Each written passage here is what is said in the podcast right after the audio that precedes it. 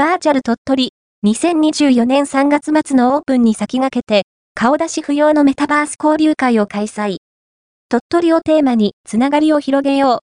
鳥取の旬な情報をメタバースで発信。バーチャル鳥取が2024年3月末にオープン。鳥取らしさをギュギュッと詰め込んだ仮想空間ができました。オープンに先駆けて、顔出し不要のメタバース交流会、バーチャル同窓会33歳とバーチャル婚活を開催。2024年2月23日、金まで参加者を募集しています。実名ではなく、ニックネームで参加できるので、人見知りの方や、恥ずかしがり屋さんでも気軽に参加できます。県内外、海外からの参加も大歓迎。アバターという分身を通して、リアルと同じように、みんなで、同じ、時間、同じ場所を共有している一体感を体験しませんか？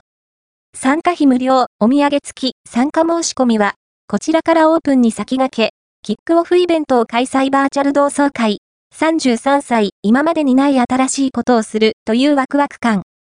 リアルでも、ビデオ通話でもないバーチャルな空間で開催する新しい形の同窓会、33歳。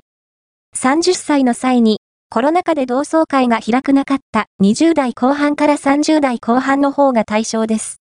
鳥取県出身の方はもちろん、鳥取が好き、鳥取が気になる方の参加も大歓迎。